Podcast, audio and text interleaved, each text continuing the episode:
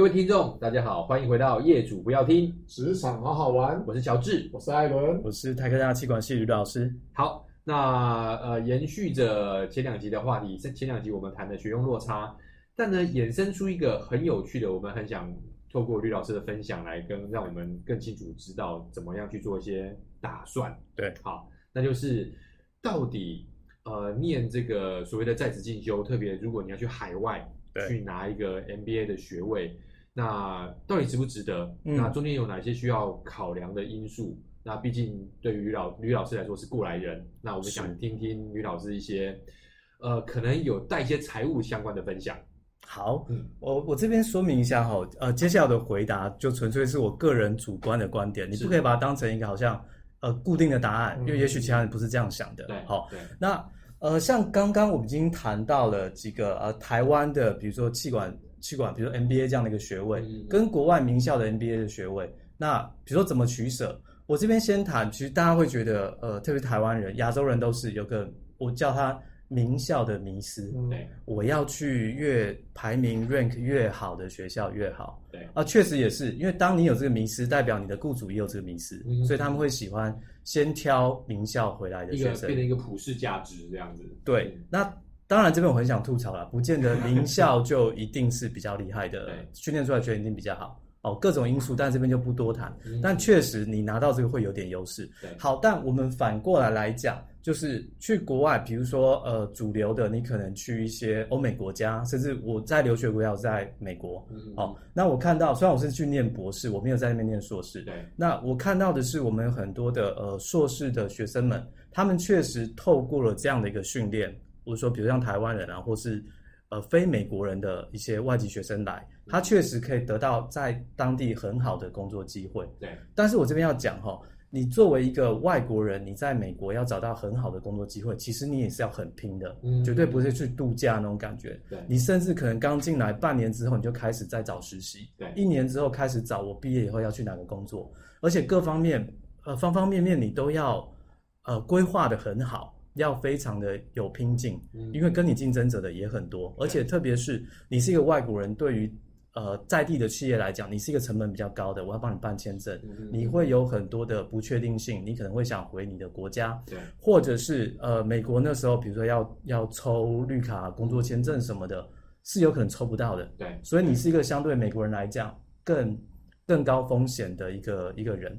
好，那我们拉回来，要不要去做？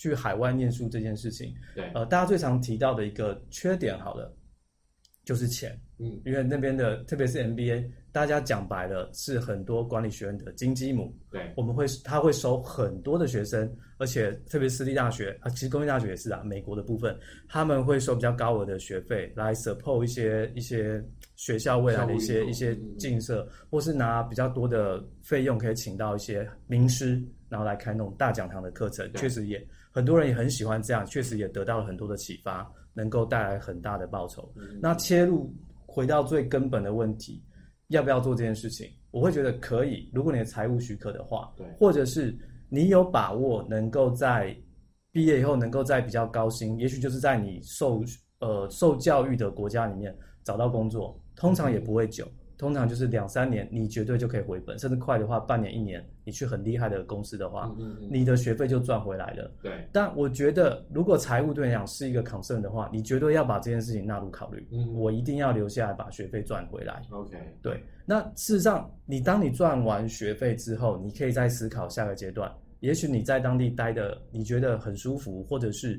呃，你甚至在这边成家立业了，有这边自己过各方面你都很适应，其实留在这边发展没有什么不好。对。但反过来你也可以思考啊，我真的很想要照顾家人，我想要离家近一点，我可以回到一些亚洲的一些国际型的公司。通常因为你是国际型的人才，他会给你所谓的 global pay，他不是用当地的薪资水准来聘雇你。嗯、那通常你也不会是小咖，你一定是占占据相对比较重要的管理职位，中高阶主管。嗯、对，很多很多呃人，我看到他们是走这样的一个路线，我觉得也很棒。甚至台湾也有一些企业会愿意吸纳这些有很棒的海外经验、海外学历的高阶人才回台湾。对对，所以呃，简单的中整，就第一个，当然重中之重还是财务考量。对，那如果说毕竟我们都去了，你选择一个。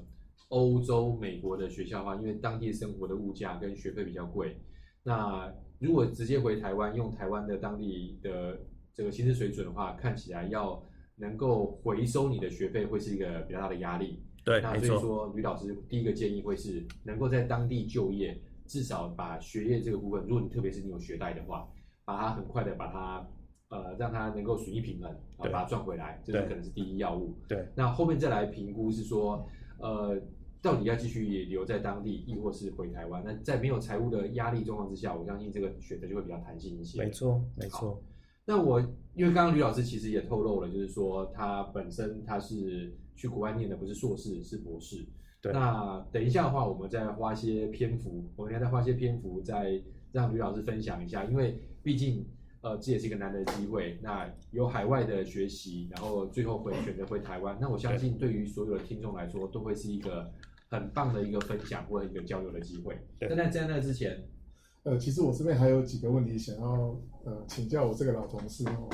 因为其实我们认识是在第一份工作哦。那其实对于吕老师来说，他的学经历背景是相对完整，比起一些可能是呃从呃大学到硕士研究所，然后到博士，一路都是呃学霸等级的，都回到学校。他是一个比较特殊的例子，是可能有工先有工作经验。对，然后之后再去读了一个博士，之后再回来任教。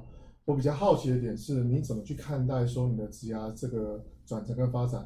你对于我们听众来说有没有什么特殊的经历，或者说可以简单介绍一下你这个过往，你当初怎么样这样做选择的？好，呃，我认识两位是在呃，我大概二十六岁那时候刚，零四年，啊、呃，对，哦二零零四年，然后那时候大概二十六岁，那我现在已经四十四岁了，所以中间十多年了。那那时候一开始的时候，因为我是台科大气管研究所毕业的，我就是这边的校友哦。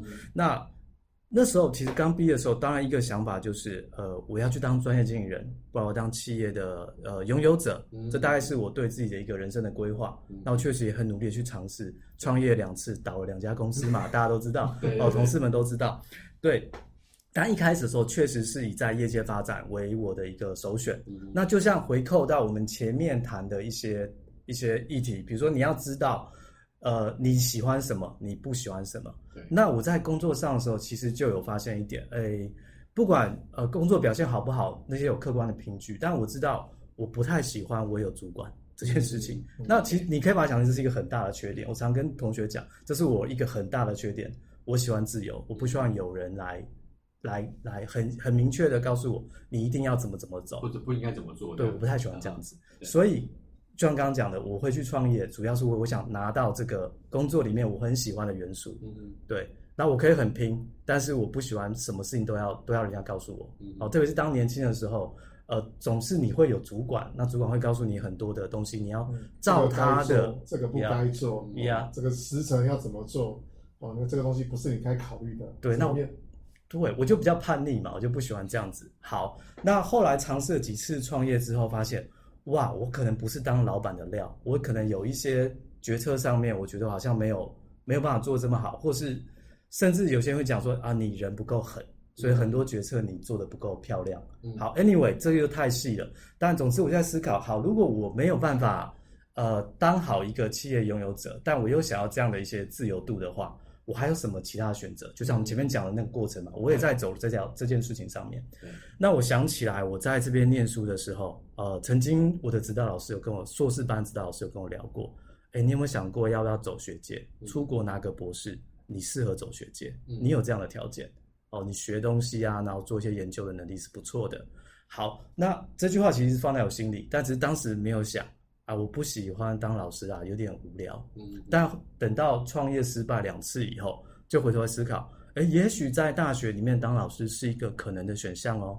第一个，我可以选择我要做什么研究主题，我要教什么课，我要收什么学生，那甚至哪些研究专案，我想要，我想要跟谁合作，你是有很高度的自主权的，是，甚至连工作时间都是，嗯，而且没有老板，你就是时间到，你 paper 要交得出来。你的一些一些课程要教得好，我很清楚这些要求是什么，嗯、我不需要人管，我可以自己做得很好，而且有很大的自由度，这是我向往的。嗯，那当然还有另外主题，就是去当 freelancer 的顾问，嗯，哦，可能去靠行也好或怎么样，去教去当呃教课的老师，也许这是一个选项，或是专门是在解问题的这样的顾问，都是适合的。所以我在三十四岁的时候，我出国去念书了，嗯嗯嗯，然后呃花了五年拿到博士，三十九岁才回来。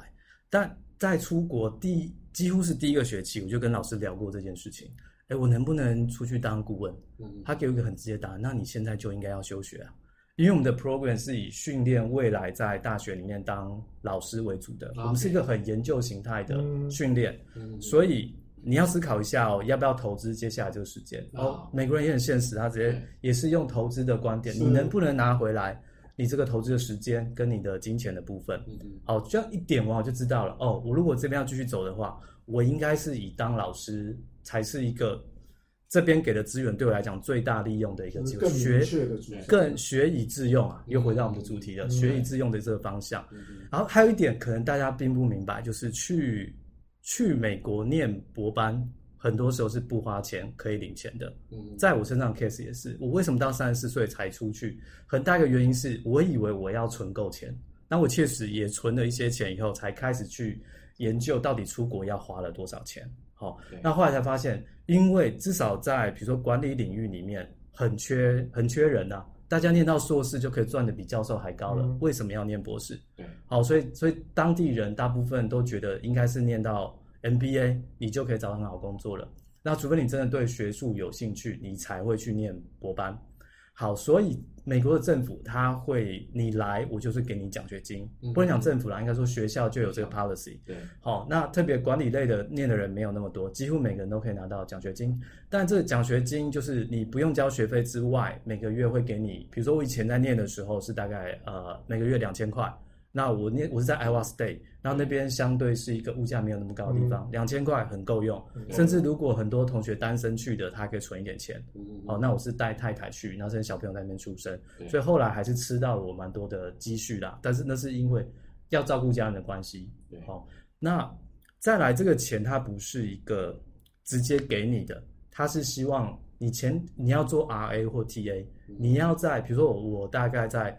呃，博士班的第三年开始，我就要去教课了。对，哦，那个压力非常大，整个班级里面英文讲最差的站在台上，嗯、就是我。嗯、哦，那可是没有关系，我觉得这是一个，当然前期当然很陡啊，但是因为你扛过了这样的舞台以后，你未来回到台湾，你再去教一些英文授课，或者是同学对你的一些挑战的时候，你比较不会怕，因为你就是这样撑过来的人，嗯、所以这是一个很好的训练。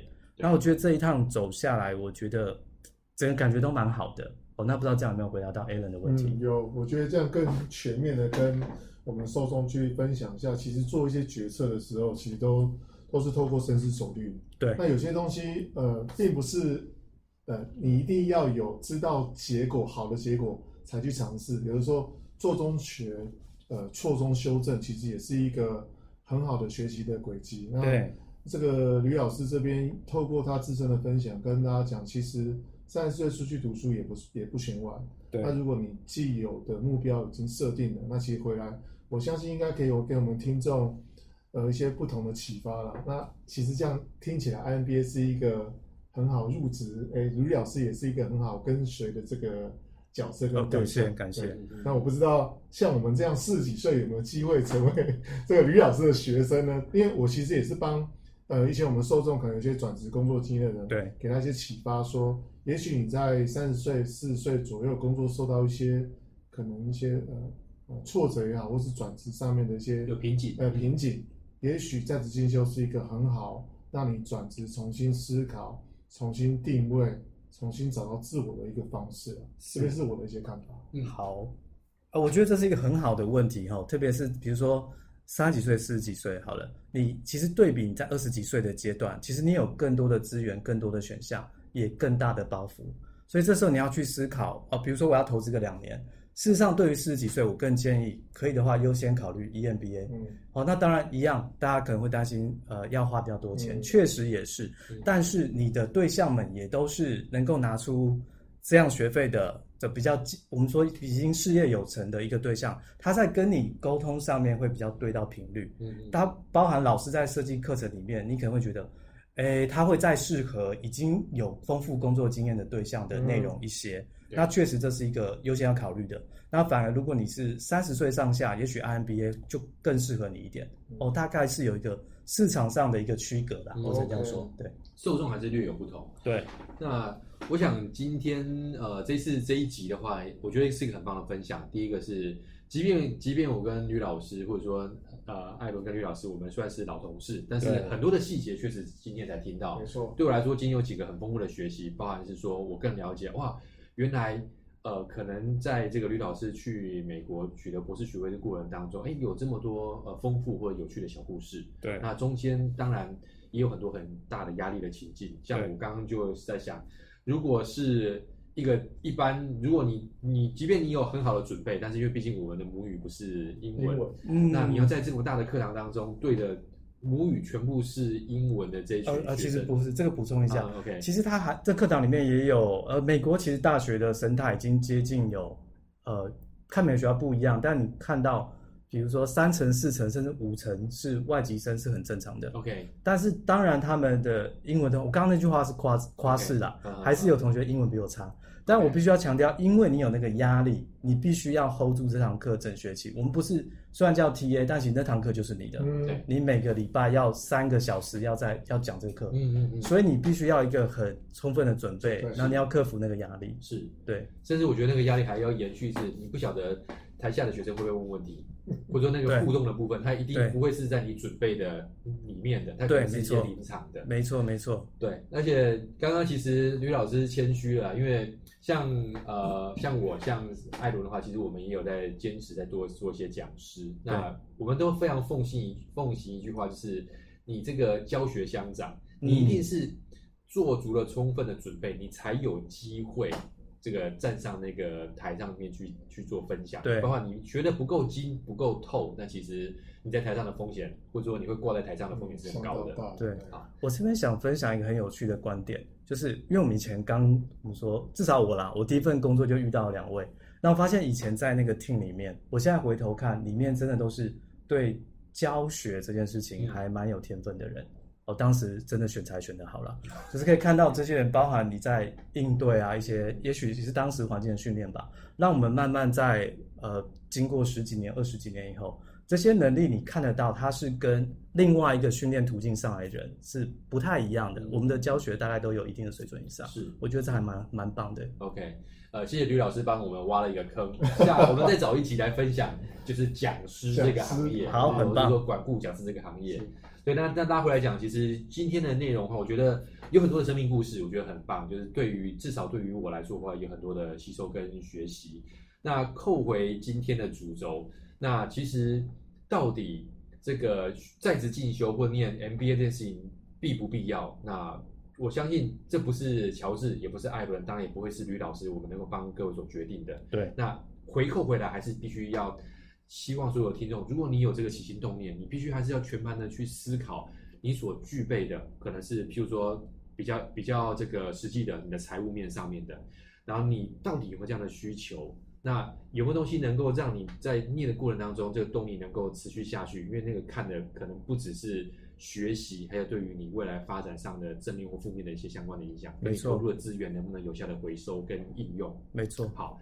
那通过这一集的分享，那我们就让所有听众比较清楚的知道说，OK，那吕老师他在这个求学过程当中有没有哪些能够对大家有些启发、有些学习的，跟也让大家能够在静下心来沉淀的时候去思考，到底念这个学位、这个在职进修的方向是不是如你当初想念的时候的一如预期，亦或是念完之后你可能会有一些想法，希望能够对大家在规划未来的职涯，特别是进修这块能够有。更多的帮助。那以上就是本期的内容。我是乔治，我是艾伦，我是吕老师。那我们下次见。好，拜拜。谢谢大家，拜拜。拜拜。